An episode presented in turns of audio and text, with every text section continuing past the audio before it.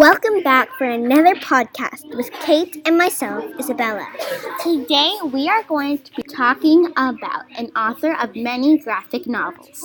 Her name, Raina Telgemeier. She made two graphic novel memoirs named Smile, which is a New York Times bestseller, and it was released in 2002.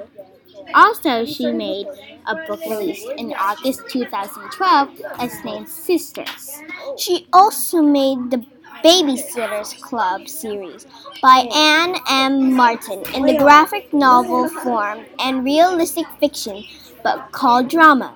She was born in San Francisco in 1977. Raina was nominated for the Eisner Award and won the BFA in 2002. Thank you, and stay tuned for episode 3.